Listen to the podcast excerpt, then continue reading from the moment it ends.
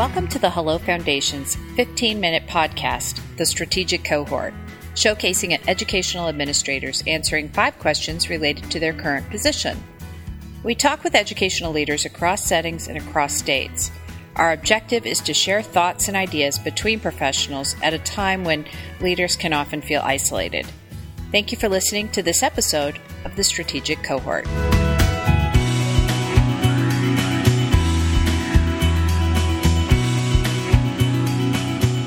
Hi, Sharon. Thanks for the opportunity to talk with you today. I'm a student services coordinator with the Salem Keizer School District. We are located in um, Salem, Oregon, the capital of the state of Oregon. And our school district is made up of 42,000 students, 67 schools, and many more programs as well. So that's a little bit about Salem Keizer. Wow, that's really impressive. How long have you been in that role? This is my fifth year. Um, prior to that, I worked in the Oregon Department of Education from 2002 to 2010. Wow, that is fantastic. So, in this current role with Salem Keizer, uh, what's the greatest challenge that you face? I would say that um, one of the big responsibilities of being a manager in the times that we find ourselves in now is to always bring the people that we work with back to the question of why we do what we do. Um, there have been significant budget cuts. There's additional pressure on all positions to perform at higher levels. The resources are stretched. We have more and more complex kids coming in. And what I find is that um, most everybody that I work with went into this field with a with a big heart to make a difference in the lives of kids with disabilities and their families, and to, to make a living doing that as well, of course. But I think along the way, for all the reasons that I mentioned a little bit earlier, sometimes people lose their way in remembering what it is that we are doing, what a high calling it is, an important calling it is to make sure that kids with disabilities have the same opportunities as their non-disabled peers, that they have an opportunity to maximize their potential as a human being and their potential educationally. And um, there are sometimes subtle ways that that's done, and sometimes it has to be pretty direct, but just always holding up to people just how important and, if you will, sacred this work is that we do and when people find their way back to that, um, things go much better. Oh, isn't that the truth? Has that been a similar challenge you think uh, you've faced in other roles, or is this unique to the current hat you wear? Well, I I started my career working with kids with disabilities and their families back in 1983. I've run nonprofit organizations in several states, and I was an association executive and a lobbyist in two states, but all of it involved kids and adults with disabilities and their families. And I do think um, I've been blessed to meet some exceptional people who work in this field along the way, but we all get a little discouraged at times because of all the challenges. We just always have to keep our eye um, on what's important and why we do what we do. And Sharon, I believe you were at an event I was at recently where the keynoter said, once we understand the why of things, the how becomes easier.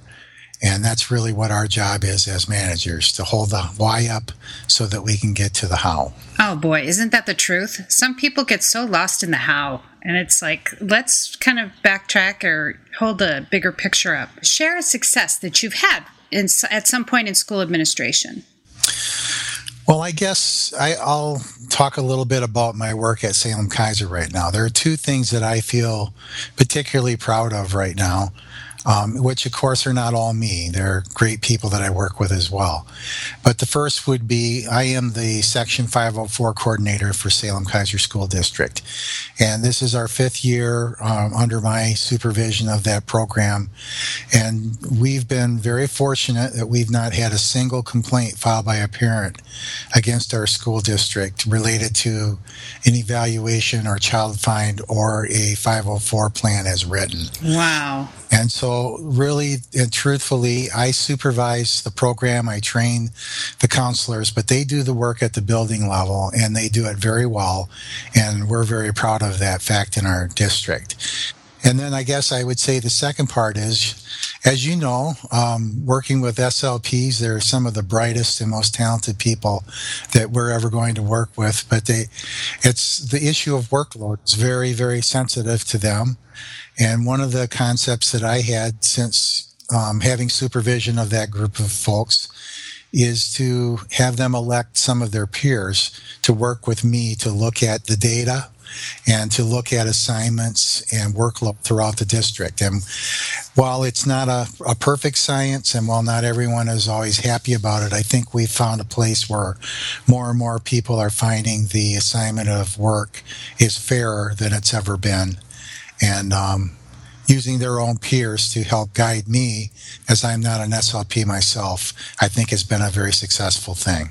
What a great way to generate buy in, though. That's fantastic. Uh, what advice would you share with a new school administrator? That's a really good question, Sharon.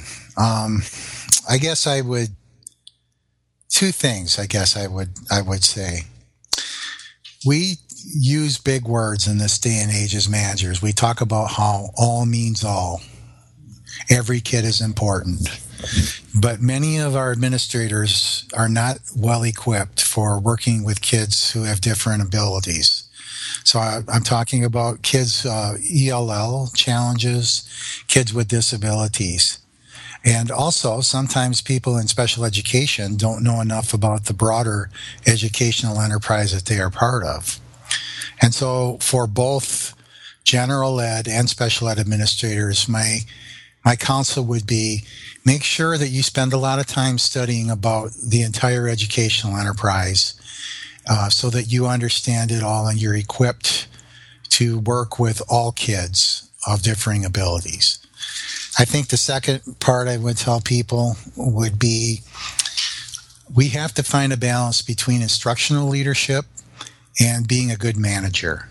Uh, we have a lot of people now in our schools who have a strong background in instruction, and we do need good instructional leaders. But they also need to be people who have good community relation skills, good skills with parents, people who can manage a budget, um, handle situations of great conflict, uh, be able to generate new resources, and so forth.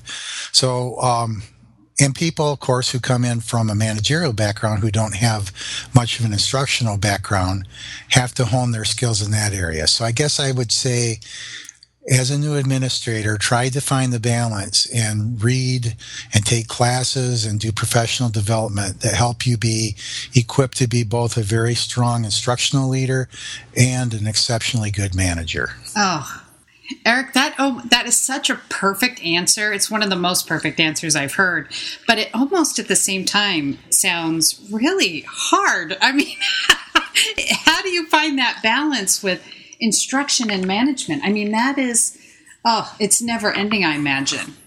Well, it is tough, Sharon. You know, speaking for myself, I've not been a teacher in the K 12 enterprise. Um, I've I've been instructor at the college level, but never in K 12. So I have to spend a lot of time um, studying, reading up, and taking classes on instructional things, spending time with people who who are exceptionally strong in that area, because I owe that to the people I supervise and to the kids we serve.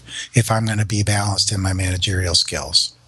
Wow. Well, I give you a lot of credit. I do I can testify, though, to what you say. Some of the best reading recommendations I've gotten haven't been from my peer group, but have been from educational leaders. They seem to be, at least the good ones, are always, you know, scouting and reading and exploring to on ways to improve. Well, we all say that we're lifelong learners, and it's really the truth. Uh, it is. It this is. is an important field and a big field, and, and we are constantly learning. Yeah. Well, in your opinion, what trends are currently, as can, talking about learning and ongoing learning, what trends currently are going to impact education in the future that you're seeing right now?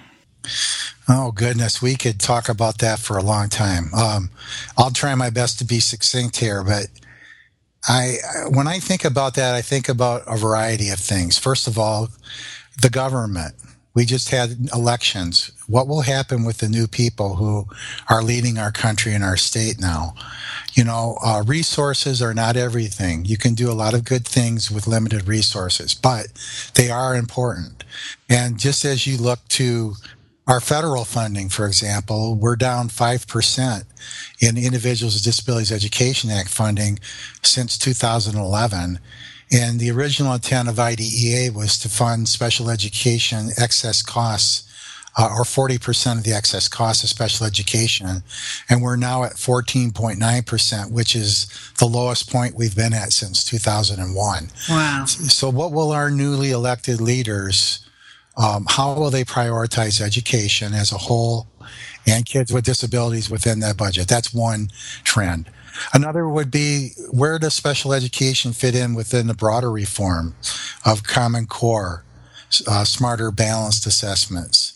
We're, we're very much in it now. There was a time where we were separated out from some of these greater initiatives. We're deep into them now. So, um, how is that going to turn out? Um, there's higher expectations of higher performance and outcomes for kids with special education programs, which I applaud and which we need, but it also puts additional pressure on our staff. And of course, integrated education and universal design are here and they're very real. And school districts are struggling with how to do that properly. And then when you look at education trends broadly, a huge emphasis now on early childhood how can we uh, meet kids early in their life uh, with the needs that they have and minimize the deficits that they might have moving forward with early childhood interventions. Assistive technology is huge. We're finding whether it's a cochlear implant or new software applications that we use with iPads or what have you, uh, many kids can be liberated from some of the challenges they face through these new developments. A huge issue again is shortage of teachers. I think I heard last week that we have 50% less people who have made application to be a teacher in Oregon schools than was true five years ago. Oh, wow. And, you know, uh, I know here in Salem Keizer, we're always looking for good teachers, and we have a shortage uh, right now. And then teacher evaluation. I think um, expectations of teachers for their performance is very good, but at the same time, it's putting enormous pressure on teachers. How uh, is this going to turn out? How's it all going to work out? Yeah, I feel like we have a crescendo of mandates trying to juggle everything from student performance to teacher performance. And it's, I, I think it's all well intended. And my hope is that somewhere in the middle we'll find a healthy balance, but it's not going to happen in the next year or two. Absolutely. And, and as you know, um, with a lot of these mandates, not very much money or no money sometimes comes with them. And uh, that's a real challenge. So we, our hope where newly elected people will uh, be aware of that and step up and help in that regard. Okay, that that is such a good point. I think we would all agree on. But my last question to kind of round out our time together is how, on a little lighter note, how are students different today than when you were in school? You know what? I don't know that at their core, kids are really that different. I just think all the circumstances around them are significantly different. Um, back when we were in school, Sharon, I, I think you'd probably agree things were a lot less complicated. Oh, yeah. Um, today, what kids are facing, they're being pulled in multiple directions by video games, by um, media, by Facebook, what have you. The pressure to pass tests, I think, is greater than it was back when we were in school. There's multiple, multiple pressures on kids and many complexities facing them in their life. And then I think another thing that's true is back when I was in school, there was never any question I was going to go to college. And a, a, very clear understanding from my parents that if I did that, it would open doors to me more than if I chose not to go to college. But today, many kids look at college and they they know it's important, but they also wonder are there going to be jobs out there? If I spend all of this money going to college and put all this effort in, and I see the unemployment rates and the lack of jobs out there uh, for me in, in some fields, is this something I want to do? That's another pressure and challenge for kids today. Yeah. On on that note, I marvel how many kids are very comfortable it seems staying at home much longer. I mean when i i couldn't wait to run away from home as an adult you know with my quotey fingers in the air. But nowadays there's a sense because of school or expense or difficulty obtaining jobs um, i think we do see kids staying kids and at home with families a little longer I agree with you. I have two girls that are now 25 and 22, and they're great kids. But I know their dependency on me as a parent is is much greater than mine was upon my parents when I was their age. And this is the way it is with most of their peers. yeah yeah So, uh, but fortunately you're probably an awesome dad because you're such a great guy Well, thank you, Sharon. You're very kind. i have no I, I doubt hope I hope my girls would say I do okay, but I'm sure there's lots of improvement to be made as well. It's that lifelong learning. We Yes, never get is. to escape it, no matter where we're at. Absolutely. Well, Eric, I really appreciate your time today. So thank you so much. And I definitely know people will be tuning in to listen to these words of wisdom. Sharon, thank you very much. And uh, just a shout out to the Hello Foundation and what an exceptional job you do with the organization and uh, the talented people that work in our school districts. So thank you very much. Well, thank you. We appreciate it. It's wonderful to partner with, you know, administrators who share our values of quality service to kids. thank you, Sharon. Many thanks for tuning in to this episode of the Strategic Cohort. We thank all of our administrator partners for practicing quality and putting kids first. We are always seeking administrators interested in answering our five questions for this podcast. If you would like to be a part of the Strategic Cohort, please contact us at sharon.soliday at thehellofoundation.com. We always provide participating administrators a copy of the recording to share on their own LinkedIn profile.